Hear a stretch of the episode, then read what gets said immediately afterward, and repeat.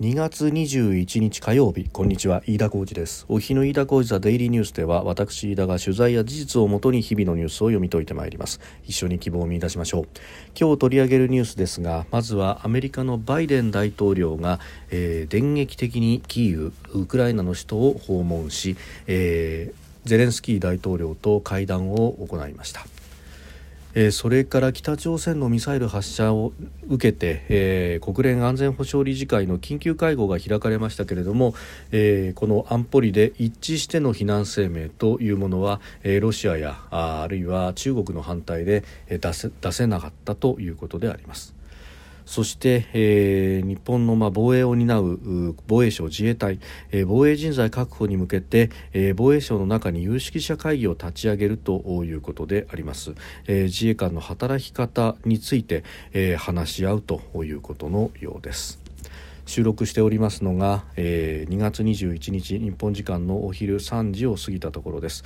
すで、に東京の市場閉まっております。日経平均株価の終値は昨日と比べ58円84銭安2万7473円実銭でした、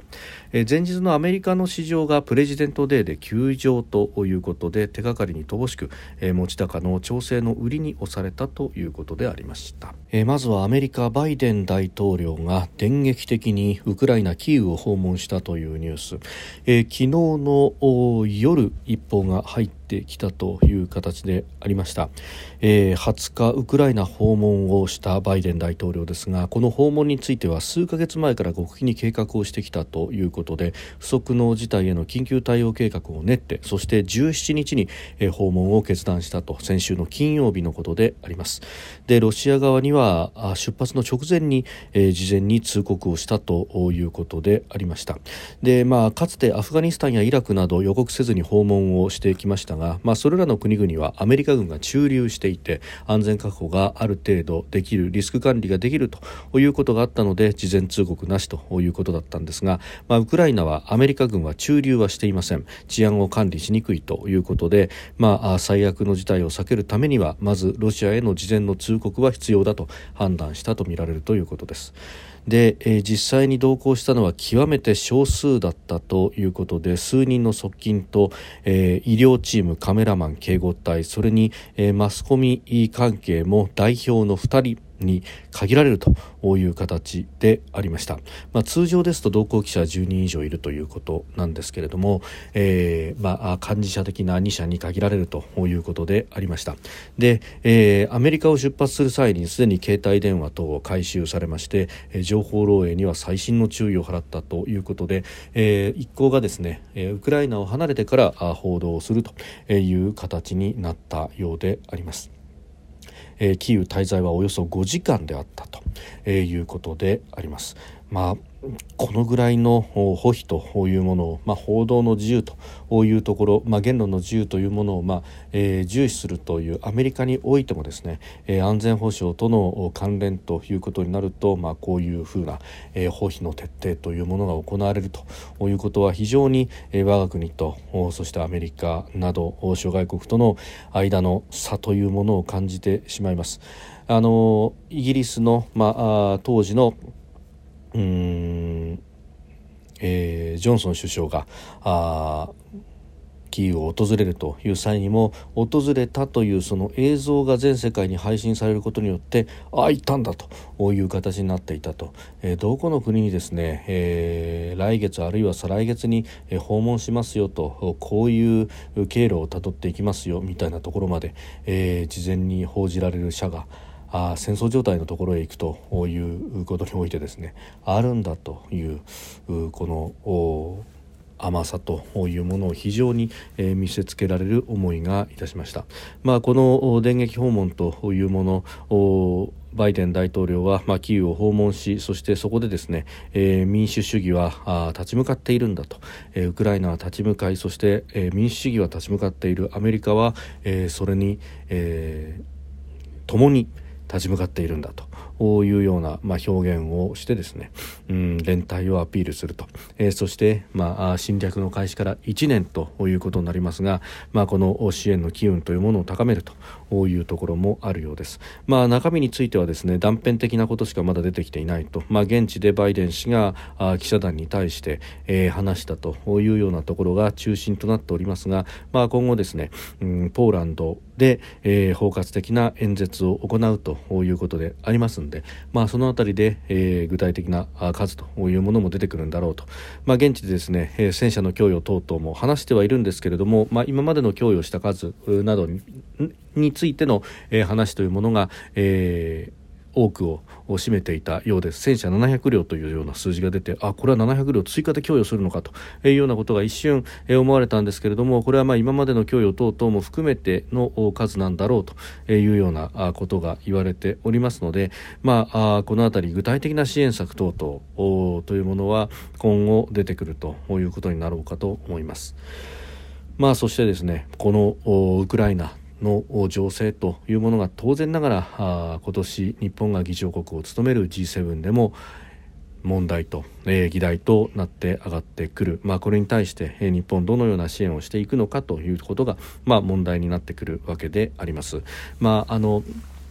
日本のですねメディアなどもウクライナ現地で、えー、アンケート調査などを行って、えー、日本の支援のありようがどこまで浸透しているんだというようなことを、えー、聞いて回ったりもしておりますけれども、まあ、一般のウクライナの市民からすると、え顔の見える支援ではないという中でですね、え日本の支援がどこまでということはありますが他方ですね、えポイントポイントでうんミクロ的なところで見ると、まあ、あ支援が効いているというところもあります。まあ、例えばですけれども、えー、横浜市が、えー、姉妹都市提携を結んでいるオデーサを通じて、えー、ミコライウという町に浄水器を届けたということがあってこれが、えー、現地では非常に感謝されているというような、まあ、民生支援等々ですね兵器を出せないというこの条件下であってもやれることあると、まあ、もちろんですねこれ、えー、日本が例えば廃棄をするというふうに言われている MLRS であるとかあるいはあ一部の戦車などをですね、えー、供与することができれば、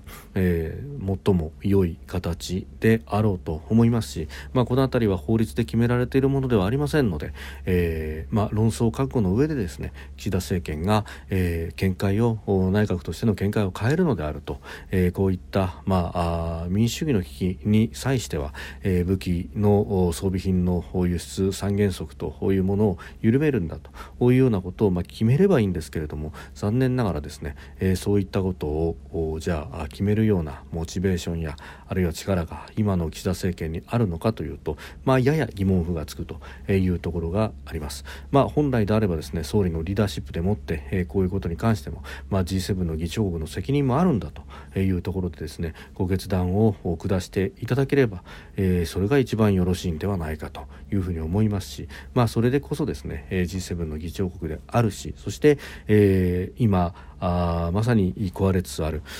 この国際秩序というものをもう一度再構築し、え、踏みとどまらせると、え、自由で開かれた。そして、え、法の支配に基づく、え国際秩序というものをきちんと形作っていくんだという気概があればですね、まあ、まずは国内問題として、え支援の足かせとなるようなところを前に進めていくというのもこれは政治の決断だろうと思うんですけれどもなかなかあそういうことは出てこないなということも合わせて思うところです。えー、そしてこの国際秩序が危機を迎えているというのがですね、えー、よくわかる事案というのが、えー、安保理北朝鮮のミサイルに関して非難声明の採択ができなかったという、え緊急会合についてのニュースであります。え、国連安保理は20日北朝鮮による ICBM 大陸間弾道ミサイルを含む複数の弾道ミサイル発射を受け緊急会合を開きましたで、えー、安保理として一致した非難声明はですね、中国、ロシアの反対で採択できなかったということであります。まああのアメリカやイギリス、フランスといった常任理事国それに、まあ、非常任理事国である日本などが、えー、会合終了後にですね、えー、非難声明を、まあ、有志国で出すという形にはなりましたけれども、えー、一致したものというのは、えー、中ロの拒否権によって、えー、出すことができなかったということであります。まあ、北朝鮮が明確に安保理の決議違反をしているというのはこのミサイルの発射ということで明らかなんですけれども、まあ、中ロからすると、えー、核実験を行わない限りは非難をしないというのをすでにスタンスとして見せていると。でそれは日本を飛び越したミサイルが飛び交ったですね、えー、去年の11月あたりの、まあ、J アラートがあなったと。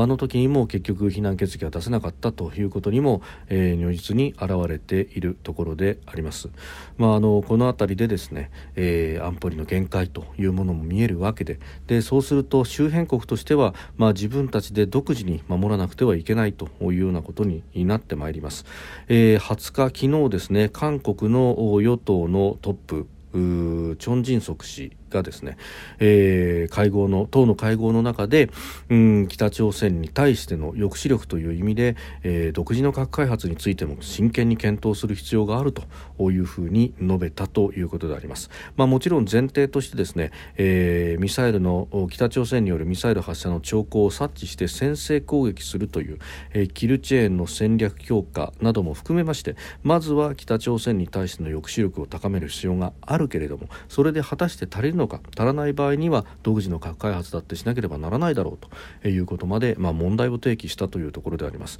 で核不拡散という立場からアメリカは反対してますけれどもただアメリカが何もしなかったそしてそれによってここまで事態が深刻化したことが、えー、大問題なんであって、まあ、そして、えー、この核抑止についてについてはですね、えー、日本だって全く一言ではないしそれこそ亡くなられた安倍元総理が、うん、生前に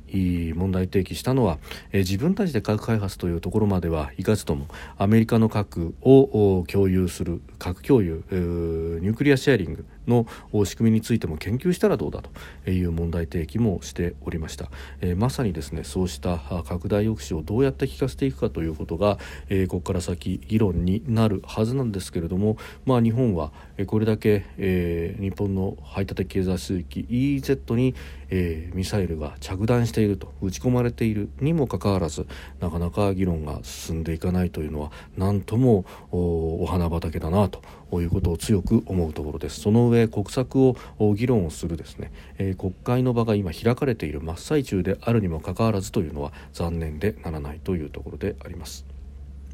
それからですね防衛省が人材確保策などを話し合う有識者会議を立ち上げると今日発表しました。えー、明日22日に初会合を開くということで、え、自衛隊員の処遇の向上働き方の改善策を協議すると。で、え、夏までに浜田防衛大臣への提言の提出を目指すということであります。でこれあの充足率で見てもですね、え自衛隊は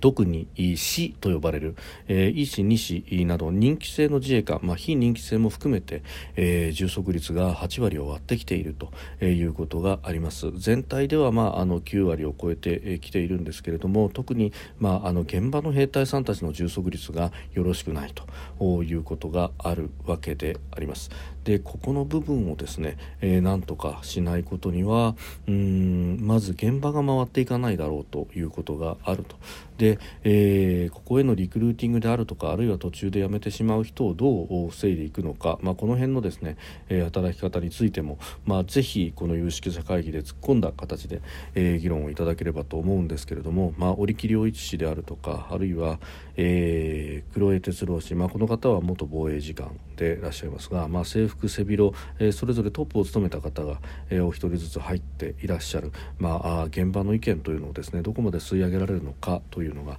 まあ、非常に問題になってくるところなんだろうと思います。で、えー、さらに言えばですね、えー、非任期制定年まで勤め上げることができる自衛官の方々も、うん、定年が早いというのが、まあ、自衛官の特徴でもあるというところであります。まあ、あの一般の企業のように65までというわけではなく、まあ、これは正教さを保つということが言われておりますけれども早い方だと53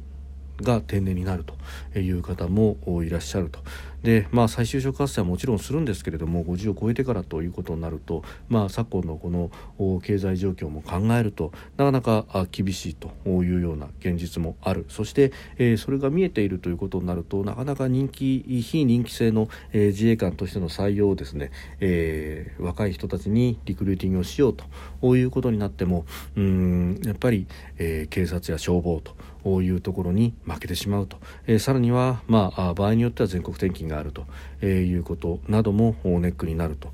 現場の広報官の方々のですね、えー、苦労というのが非常に忍ばれるところでもあります。まあ、こういったことなどそして、えー、給料面あるいは、えー、処遇面え自衛隊の弊社の問題であるとかも、えー、予算をつけなければならないところにですねかなり、えー、絞られていると、まあ、防衛省の会計課長は財務省からの出向ポストだということで大元の部分でですねすでに要求部分から絞られているというようなこともあるのかと、まあ、この辺りまで議論が進めばいいんですけれども、まあ、そういったことにまで、えいくかどうなのかというのもですね、え、注目をしていきたいと